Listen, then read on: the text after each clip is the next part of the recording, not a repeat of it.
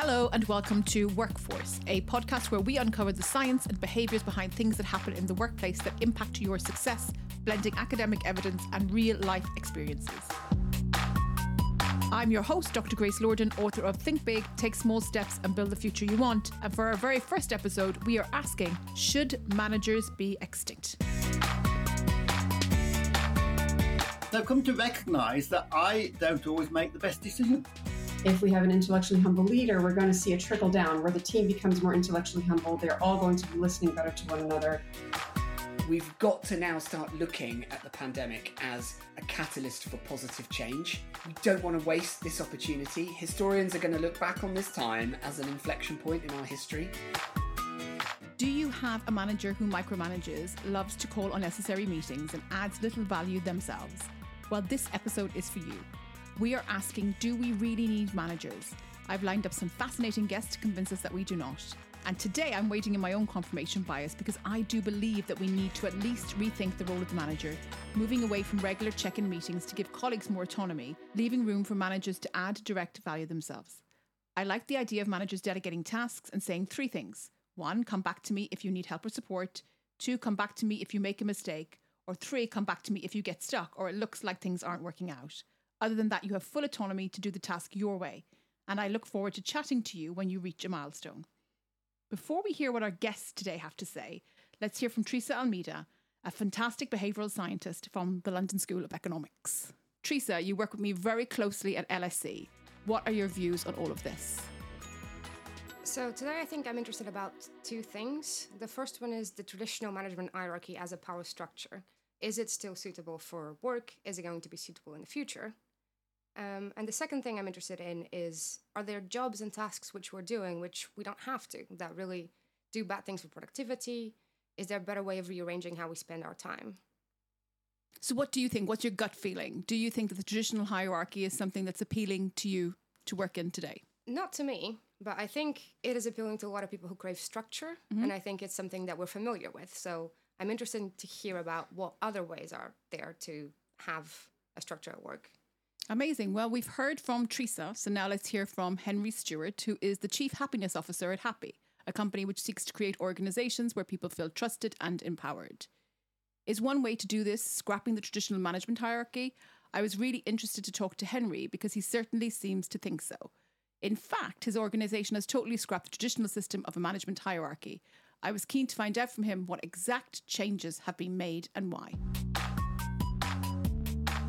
So the first principle is that managers should coach rather than tell people what to do. So we don't have managers, but we do have what we call M&Ms, mentors and multipliers. And what they do is support and coach people. Because let, let's say, you know, your listeners get a post-it on their keyboard from their manager saying, I want to see you at 2 p.m. Do you feel excited by that?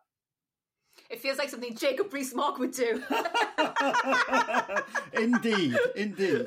So, so for, for our people, I mean, I've just got a, a little note here from from uh, a woman called Lydia. I love my sessions with Cathay. I always feel my one to one make me more excited and inspired than when I went in, and that's what you want to get Yeah. from from a session with your coach. I, as as, as kind of boss of the company, I'm actually chief happiness officer at, at Happy. oh, I love that. So I decided, I think it was in 2017, to stop making decisions. Right. And the reason I decided that was there was a guy called David Marquet. Do you know David Marquet?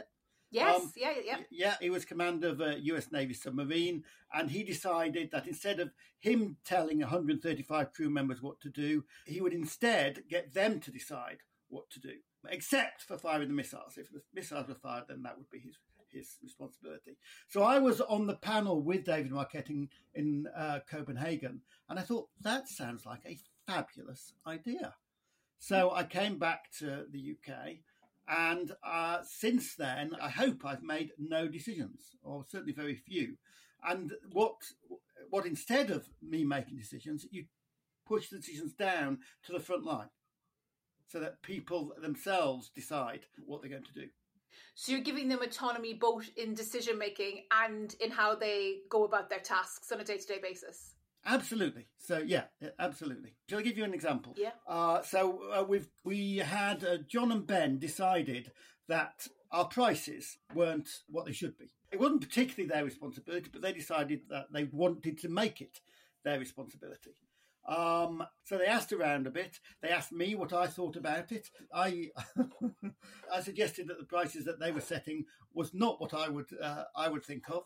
Um, but they went ahead with it because it was their responsibility. And I have to say that since those prices took effect, if they hadn't taken effect, we probably wouldn't have survived the pandemic.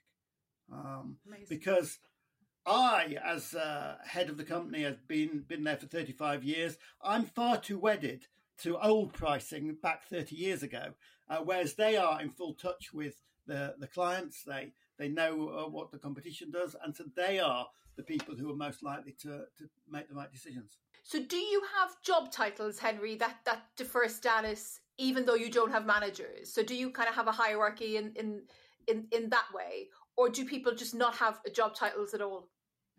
Uh, people choose their own job titles. So, oh, wow. that is awesome. um, so, yeah. Um, so, they choose whatever they like. It's up to them. Henry told me about his belief in the four day working week and the impact this has had on productivity at all levels at Happy. I don't disbelieve him, but I do wonder what the rigidity means for some folk, example, those who have caring responsibilities, or those who might want to spread their work over seven days to accommodate other responsibilities. Or perhaps there are folk out there who would happily surf and brunch every morning, starting at 1pm and working into the wee hours of the evening. This level of flexibility does not work for a barrister, but could work well for a research analyst or a programmer, Henry also had a lot to say about meetings. He really believed that we should have fewer of them, and I couldn't agree more. I did like his style. He bunches most meetings into one day each month, leaving him free the rest of the month for more spontaneous chats with employees and perhaps even surfing and brunch. Fewer meetings and enhanced flexibility definitely require increased collegial trust. Let's hear what Henry has to say about improving trust in his organisation, Happy. Step away from being that manager that micromanages or tells people what to do.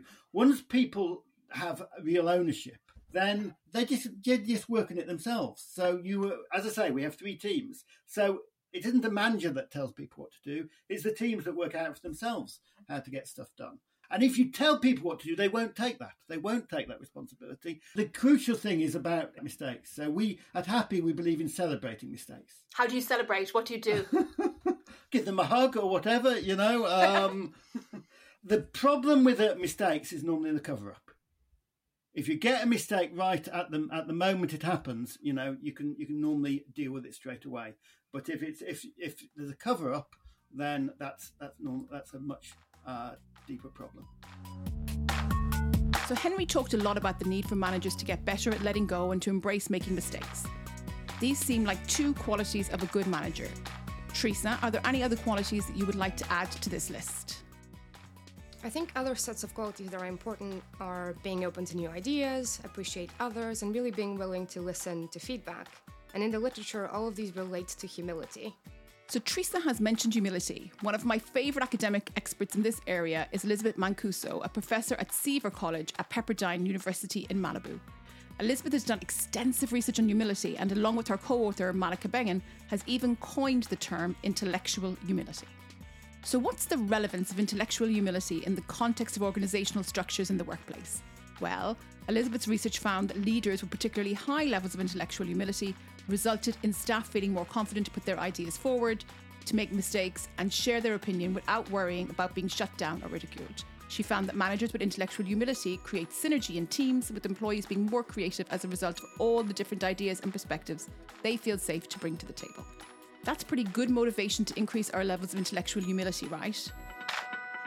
It seems like one of the threads that kind of is running through this is, is finding ways to help people decrease their defense mechanisms to feel more open, to feel less threatened in order to recognize that they might not always be correct, right? That they might have things to learn. So if I could imagine myself being in a team in one point in time that has a leader with high levels of intellectual humility, and at another point of time being in a team with a leader who has low levels of intellectual humility, what are the different experiences that I'm likely to have under those two types of leadership? What will I see that's actually different? Yeah, so I think when you are part of a team with a leader who is high in intellectual humility, you're going to see that leader being able to uh, listen to others, right? Not assuming that he or she has the best ideas just because uh, this person has the best credentials in the room, right? They're going to be soliciting and carefully listening to other people's perspectives. They're going to be wanting to hear about other people's descriptions of problems and solutions. Uh, they want to be able to uh, change their minds, right? If, if there's a reason to do so. Um, and they're not going to feel emotionally threatened when other people offer opinions, even when those individuals are more junior to them in the organizational structure. And so, uh, from a team member's perspective, if I were a team member, I would be much more open to sharing my perspectives in a context like that. I would be open uh, to offering ideas and not fearing that they are going to be shut down or uh, ridiculed. And so when leaders come in with an intellectually humble perspective, it creates a synergy in teams that they are going to be more creative because they are bringing out more ideas and more perspectives, right? If you think of problem solving or brainstorming, those types of processes are going to be much better in a context in which people are willing uh, to acknowledge that other people's perspectives have value, which the first step of that is to realizing that your own perspective is not the only perspective or the best perspective at any given time. Um, and so that's likely to elicit the best out of a team right? Versus a leader who does not model intellectual humility. Uh, in a situation like that, um, we're not going to see those downstream effects where individuals are able to become more intellectually humble as a team because the leader is modeling that, right? We're typically through observational learning. When a leader is not intellectually humble, we might see more of a top down approach. We're going to see less follower oriented leadership, where, uh, again, with intellectually humble leaders, what we really see is that they take more of a follower centered approach in their leadership. Uh, they're able to show more empathy toward leaders. And when you have more of a top down approach, it might shut down the conversation more easily easily, where people are going to be less willing to share their perspectives because they don't sense that those perspectives are valued. And so I think you're just going to see a decrease in both creativity and productivity in most contexts. If you want to hear more on Elizabeth's ideas on this topic, you can read their brilliant article titled Cultivating Intellectual Humility in Leaders Potential Benefits, Risks, and Practical Tools in the American Journal of Health. And details are in the show notes. You can also listen to highlights of our conversation I had with Elizabeth for this episode on my YouTube channel. But to give you the headlines, Elizabeth told me that the term intellectual humility refers to a person's ability to recognize and accept what they think, what they know, and what they believe is not always accurate, or there might be gaps in their knowledge. Elizabeth also talks about intellectual humility being very much a state, not a trait, in that our level of intellectual humility can fluctuate from context to context and depending on who we're with or what the topic or situation is, we might exhibit different levels of humility. Well, so far we have not heard any arguments that managers should be extinct, which is quite disappointing. But our next guest is about to shake things up a bit. I had a great conversation with Rob Pierre, co founder and chairman of Jellyfish. Jellyfish is an awesome global business that partners with brands to achieve and optimize their marketing performance. And they now have over 2,250 employees across 42 offices globally. The reason I wanted to speak to Rob for this episode is jellyfish have no managers.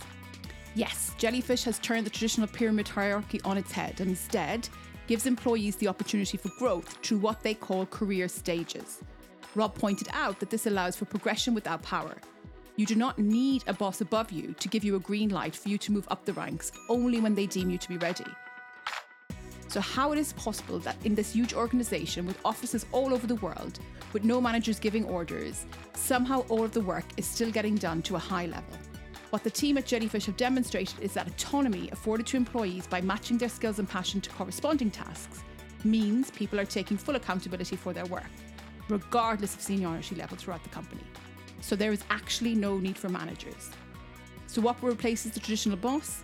Employees have a support network we specifically tell people that they don't have line managers or bosses, they have a support network. So everybody has a capability partner, a people partner, and a mentor, and that they're there to support, not to lead. And therefore, you only take initiatives that you can lead and take accountability for. What it creates is it creates an environment and a dynamic where people are learning to take full accountability and positive and negative consequences of their actions on a day to day basis. Now, I'm not saying that we've got, you know, 2,200 people and, you know, we've done this. We've got statistical significance with this system. It's not just a test, it's not a, a theory. We're doing it. but it's not perfect because like you said there are some people that aren't not yet embracing it because it impacts their um, almost the ponzi scheme mentality yeah. where everything feeds under me and i just grow without adding any value necessarily it's just because i've recruited the right people that's not happening and so yeah i think it's um it's it's working very well, and um, it's still we're constantly refining it. And historically, we've been much better at acknowledging and rewarding the right outcomes, and so the positive consequences, uh, or sorry, the, the, the consequences that are positive, we have been great at reiterating that and reinforcing that and rewarding that. What's been difficult is that when you don't have line managers monitoring holding people to account when it's negative. So the negative consequences of yeah. not doing something uh, in an appropriate way or um, dedicating the right amount of effort or energy, etc. That's a little bit trickier. But then we're, we're addressing that by feeding information. Information in um, about your performance is how we're tackling it. No different to having like a Fitbit or an Apple Watch that you know if you set yeah. the goal to do ten thousand steps, it just reminds you you've only done 8000 and if and and if on the third day you've only done 8000 and it doesn't change your behavior then maybe you're not the right person to to to achieve that goal and you're not self-motivated. And that's where you could get a support network helping you but ultimately it's down to you. Do you passionately want to achieve that goal? And are you doing everything in within your capability to achieve that. That's what we're trying to create an environment where everybody's contributing to the community and genuinely trying to achieve the goals that they set out to achieve. Utterly delighted to have discovered a manager free company, I was really excited to ask Rob more questions about the wider impact on an organisation when the traditional management hierarchy is scrapped. Do you lose anything, Rob, with losing the idea of managers? Because I guess traditionally we thought being a manager motivated people, it gave them status, it replaced perhaps higher income or something else you could give them. Have you found that motivation is higher or lower since you've moved to this um, this this new hierarchy? It's higher for the right people and lower for the wrong people. Okay. And but when I say the the wrong people, um, that's power. I think a lot of people, um, the notion that I've got 500 people under me, that that's a statement I just really do not buy into. Um, but also, knowledge is power. So people think with seniority, if you're exposed to certain information, that gives you power. And you decide who's privy to that information and who you expose to that information. Being able to be the custodian of somebody's career and whether they progress or not based on your subjective opinions. That's power. Yeah. And so anybody who's power hungry in a in a traditional pyramid hierarchy system is not going to succeed and is demotivated by the jellyfish way. Leaders people who want to share information, people who want to empower others, people who get satisfaction from watching other people succeed. And if they have more aptitude, skills, experience in a certain area, like I say, not delegating, because delegating holds on to the power and gives somebody else the responsibility. I'm talking about distributed accountability, genuinely saying that person is more appropriate to take on the uh, the task and to take ownership of it. I am distributing that accountability. All the blame, all the credit, all the benefit goes to that individual that you've distributed that accountability to.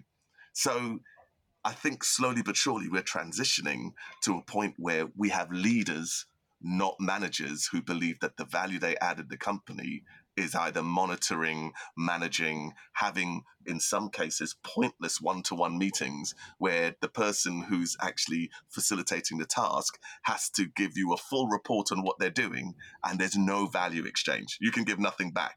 All it is is that I'm your boss. So I get to question what you're doing and then we kind of get the Dunning Kruger impact, which is you know yeah. the impact of you're more confident about a subject the less you know, and then you start getting this whole scenario where it's just a complete waste of time the conversation. So yeah, we, we're managing to avoid that, and the right people are motivated. I love the common theme underpinning Rob and Henry's take on the topic of managers. We need to move away from command and control towards harnessing the power of specific skills and interests of individual employees. Our next guests take this one step further. Lizzie Penny and Alex Hirst are two friends, entrepreneurs, and experts on autonomous working. They're connected by their negative experiences of a 9 to 5 traditional work week, and together they have coined the term work style, which they've written about in their book Work Style A Revolution for Wellbeing, Productivity and Society.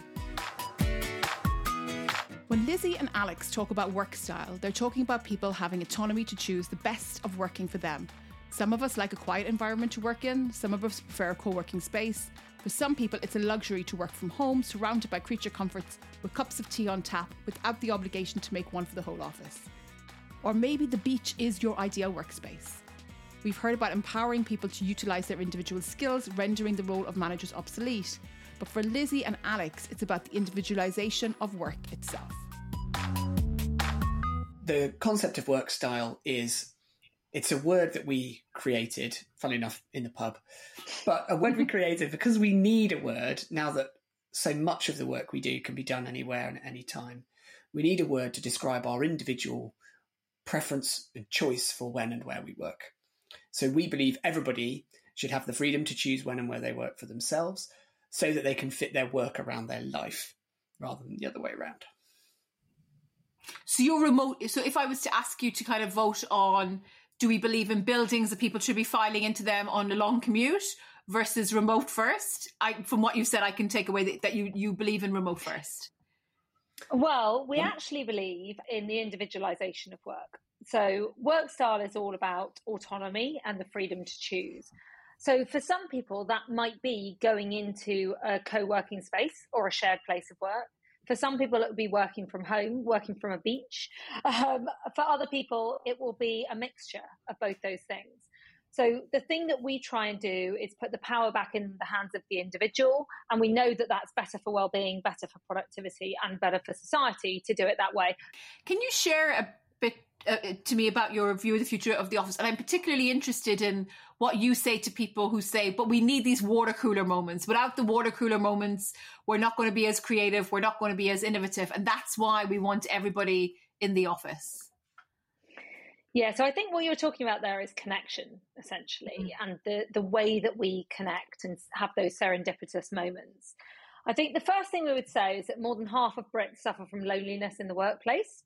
So let's not mistake being in the same room as someone as being connected to someone. You might be mm. sitting at a cubicle with everyone next to you on Zoom calls to different people and make no connection at all.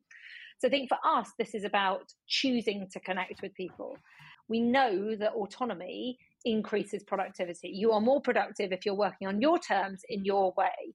So, actually, that coming together needs to be much more about breaking bread, as Brian Elliott puts it in his book, about basically bringing people together to forge these deep connections, to have fun, laugh, sing, perhaps dance, um, rather than to try and work together in the same space.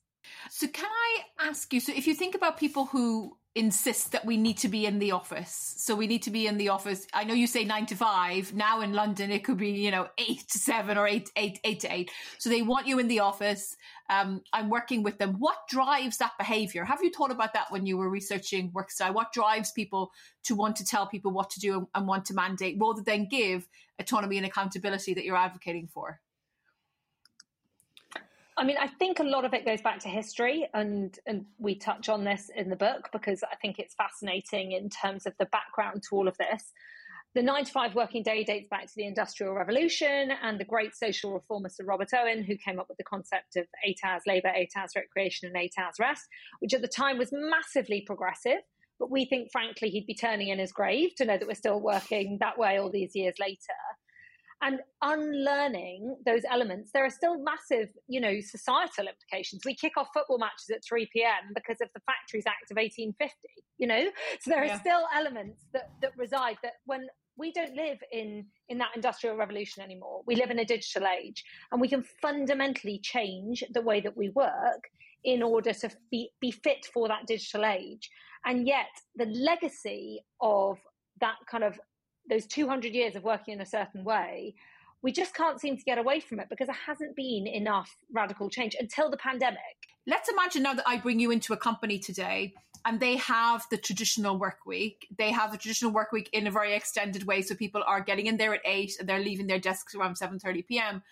and they've had this kind of revelation. Actually, what they want to give is autonomy, what they want to give is accountability, and they want to be remote first under the definition that people choose to be remote unless they feel the value of coming into the workplace. So kind of really the kind of what what works what works I would like to see. What are the conditions that you would tell somebody that they need to get in place in order to enable their workers to work in a work style fashion? There are three. They are that the organization needs to be digital first, asynchronous, and trust based. You talk about um, remote first there. Um, what we're talking about is enabling uh, work style, enabling autonomy and, and individual choice. So, being digital first means being assuming that collaboration happens digitally first rather than physically first. So, we collaborate in a digital space. Um, and that can be a bit of a mindset shift. But actually, the adoption of technologies like Slack and, and things that have really boomed over the last few years in terms of uh, adoption rates as a result of the pandemic mean that actually most collaboration is probably happening happening digitally first anyway. Uh, what's not happening is the second condition, which is asynchronous. So asynchronous is let's not assume we need to be working at the same time let's start by assuming that none of us work at the same time. And not only will that save us uh, a huge amount of time scheduling meetings, uh, but it also mean that we can access work when it suits us as individuals, and therefore we can bring our best work to the table. And the third thing is about investing in a trust based culture. So uh, that's about assuming that you can trust one another. Um, and that that's really a, a, lot of the, the, crux of this really and when we go into organizations and we look at the relationship between leadership and the, the wider workforce really it's trust that is uh, the point of contention and the workforce having experienced um, remote working during the pandemic wants to be trusted to work with more autonomy leadership struggles to let go of, of control which requires that they trust individuals to to work to to deliver what they say they're going to deliver. You've mentioned there, Alex, the dreaded M word, so meetings. So I really want to get your opinion of meetings. You said because we're asynchronous, it, it, really helps with meetings. How does it help? Are you are, are you someone who's saying we should have less meetings? We are. I mean, we don't need meetings really. Um, last I really want a T-shirt that says that we don't need meetings. we don't need I meetings. have to we say, don't need meetings, Grace. We don't need meetings. No, I am guilty. I am guilty of being the guy years and years ago where we'd go into a meeting room and I would work out the cost of the meeting um, to almost make the point. I've done that. Was a very ineffective use of spend. Um, I, I, think that the reality is that in um, a digital first uh, asynchronous trust based environment uh, like Hoxby, where we've been pioneering work style, conversations happen around the clock, uh, but they happen in written form or in the exchange of audio or video clips. They don't happen with groups of people together at the same time very often at all. And that's because it's asynchronous first. And we find that that actually is not only better. For, I mean, it's better in so many ways, but it's, it's better in terms of being able to get the benefit of all of the perspectives of the people who are in the conversation. Very often, meetings tend to favour the predominant voice within the group or the highest level of the hierarchy. Um, it's it can favour more extrovert personalities. So, working digitally first and asynchronously really enables you to extract the cognitive diversity of the group. We are once again hearing about the need for trust and for leaders to relinquish control. Henry Stewart mentioned earlier that he schedules all his meetings for the month on one day. Later, in our conversation with Lizzie and Alex, they took Henry's disdain for meetings one step further, going as far as to say meetings ought to be scrapped altogether. They say they do not sit well within the conditions necessary to support an individualised approach to work style. They argue that meetings force multiple people to be available for a meeting at the same time, whether all of those people are in the mood for a meeting or not and this likely results in an imbalance in participation as it's often the voices of the more extroverted personalities that cut through. I'm not so sure about this one. I think it's possible to quieten the extroverts and bring the introverts into the room and think there is a great value in bringing together colleagues once in a while. Let's hear more from Lizzie and Alex. I am particularly interested in what they have to say about workers who have to be on site, for example, nurses, barristers, baristas, and West End performers. Is there any way these people can also benefit from Lizzie and Alex's work style? I would say that this isn't just for knowledge workers as well. For us, work style is not just a structure of work, it's an attitude to work where we recognize and embrace individuality. We judge people on their individual contribution. And I think that mentality can be apply, applied to place based working as well. Some of our most important workers are place based, but we've got record high numbers of vacancies in the NHS at the moment. We've got a crisis in staffing in midwifery. Could it be that thinking in a work style way could actually address those issues? Because if we start to individualize work, albeit that it needs to be done in a certain place in specific industries, that can actually bring people into those jobs because it allows them to fit their work around their life. It could be about different approaches to shift patterns or just about people being more autonomous in the way they approach their work, even if it needs to be done in a certain place. So I think for us, this isn't just restricted to knowledge, the knowledge yeah. economy. And I like that. So, kind of getting a bit more imaginative about how you schedule when a person is at, in the place where they need to work if they are place based work. So, yeah, I, I think that's an amazing point. So, work style is about so much more than people being able to start a half an hour work later so they can take their kids to school. It's about improving the well-being and productivity of employees by letting people work in a way that facilitates their best work, including those that have to be on site. Any last thoughts, Teresa, before I wrap things up so I can go and cancel all of my meetings? so, so I guess I'm wondering if you're convinced that we should remove all managers. I don't think we should remove all managers. I think we need to have people who are there who delegate tasks. And I think when folk join an organization in the beginning, that's really important, particularly when they're very young in their career. So mm. they they get delegation and they get support. But I think that the manager need, really needs to rethink their role. They also need to be adding value. So for me, we need to make extinct the role of the manager where they're just there to manage people and instead replace them with managers who continue to add value and create in the same way that younger colleagues joining the organization are. I think it's better for the younger colleagues because they get to see people doing what they ultimately want to do. But I also think it's also better for the younger colleagues not to have somebody whose only role is managing so that they, at some point they're off doing their own thing so they get their autonomy. That makes sense. I think what I what I thought interesting was that when we talk about this, it's actually not an operational issue, it's a social one. Yeah. Everyone talked about autonomy, about people doing what they value or what they like, and not about the structure itself. So maybe the problem is what are we telling people they should be doing at the office as opposed to the structure they're in? So, what would you scrap that we're telling people that they should be doing at the office? I think meetings. Let's get rid of them.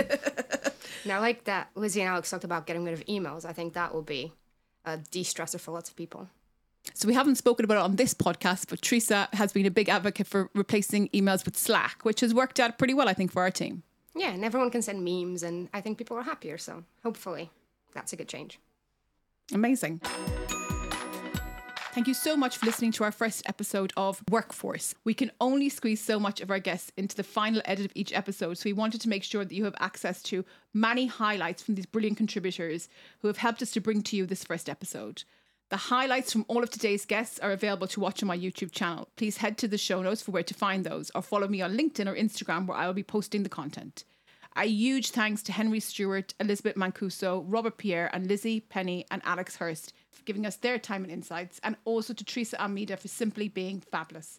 And if you wish managers were extinct because you hate your boss, do check out my FT article in the show notes, What to Do If You Hate Your Boss, that has lots of behavioral science insights to enable you to handle the situation without resigning. This is the bit where I plead for your support. Please give a helping hand in getting Workforce in front of more listeners by subscribing, rating, and reviewing wherever you are listening to this. We'd also love to hear your questions and ideas for future episode topics. You can contact me anytime through my website on www.gracelordan.com. Big thank you to Decibel Creators for producing this podcast. I'm your host, Dr. Grace Lordan, and I do hope I earned the privilege of your time. Bye for now.